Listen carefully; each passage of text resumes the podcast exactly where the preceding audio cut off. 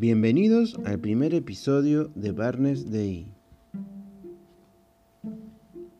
Si te molesta un estilo de música, te aburre el teatro o no te atraen las obras de arte, casi siempre puedes evitarlas. La arquitectura, sin embargo, es diferente.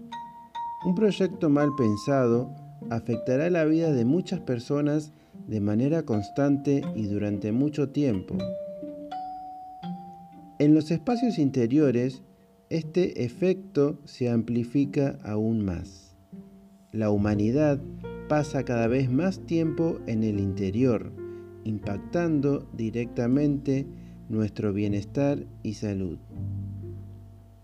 En los periodos de confinamiento obligatorio, como en la actual pandemia del COVID-19, nos damos cuenta de cuán importantes son los espacios interiores para nuestro bienestar e incluso para la prevención de enfermedades. Por eso, diseñar un ambiente interior es una gran responsabilidad para todo profesional.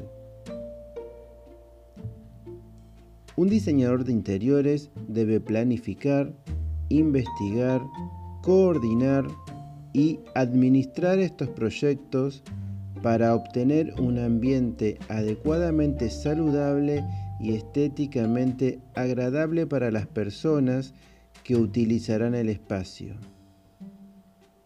Pero, ¿qué es el diseño de interiores?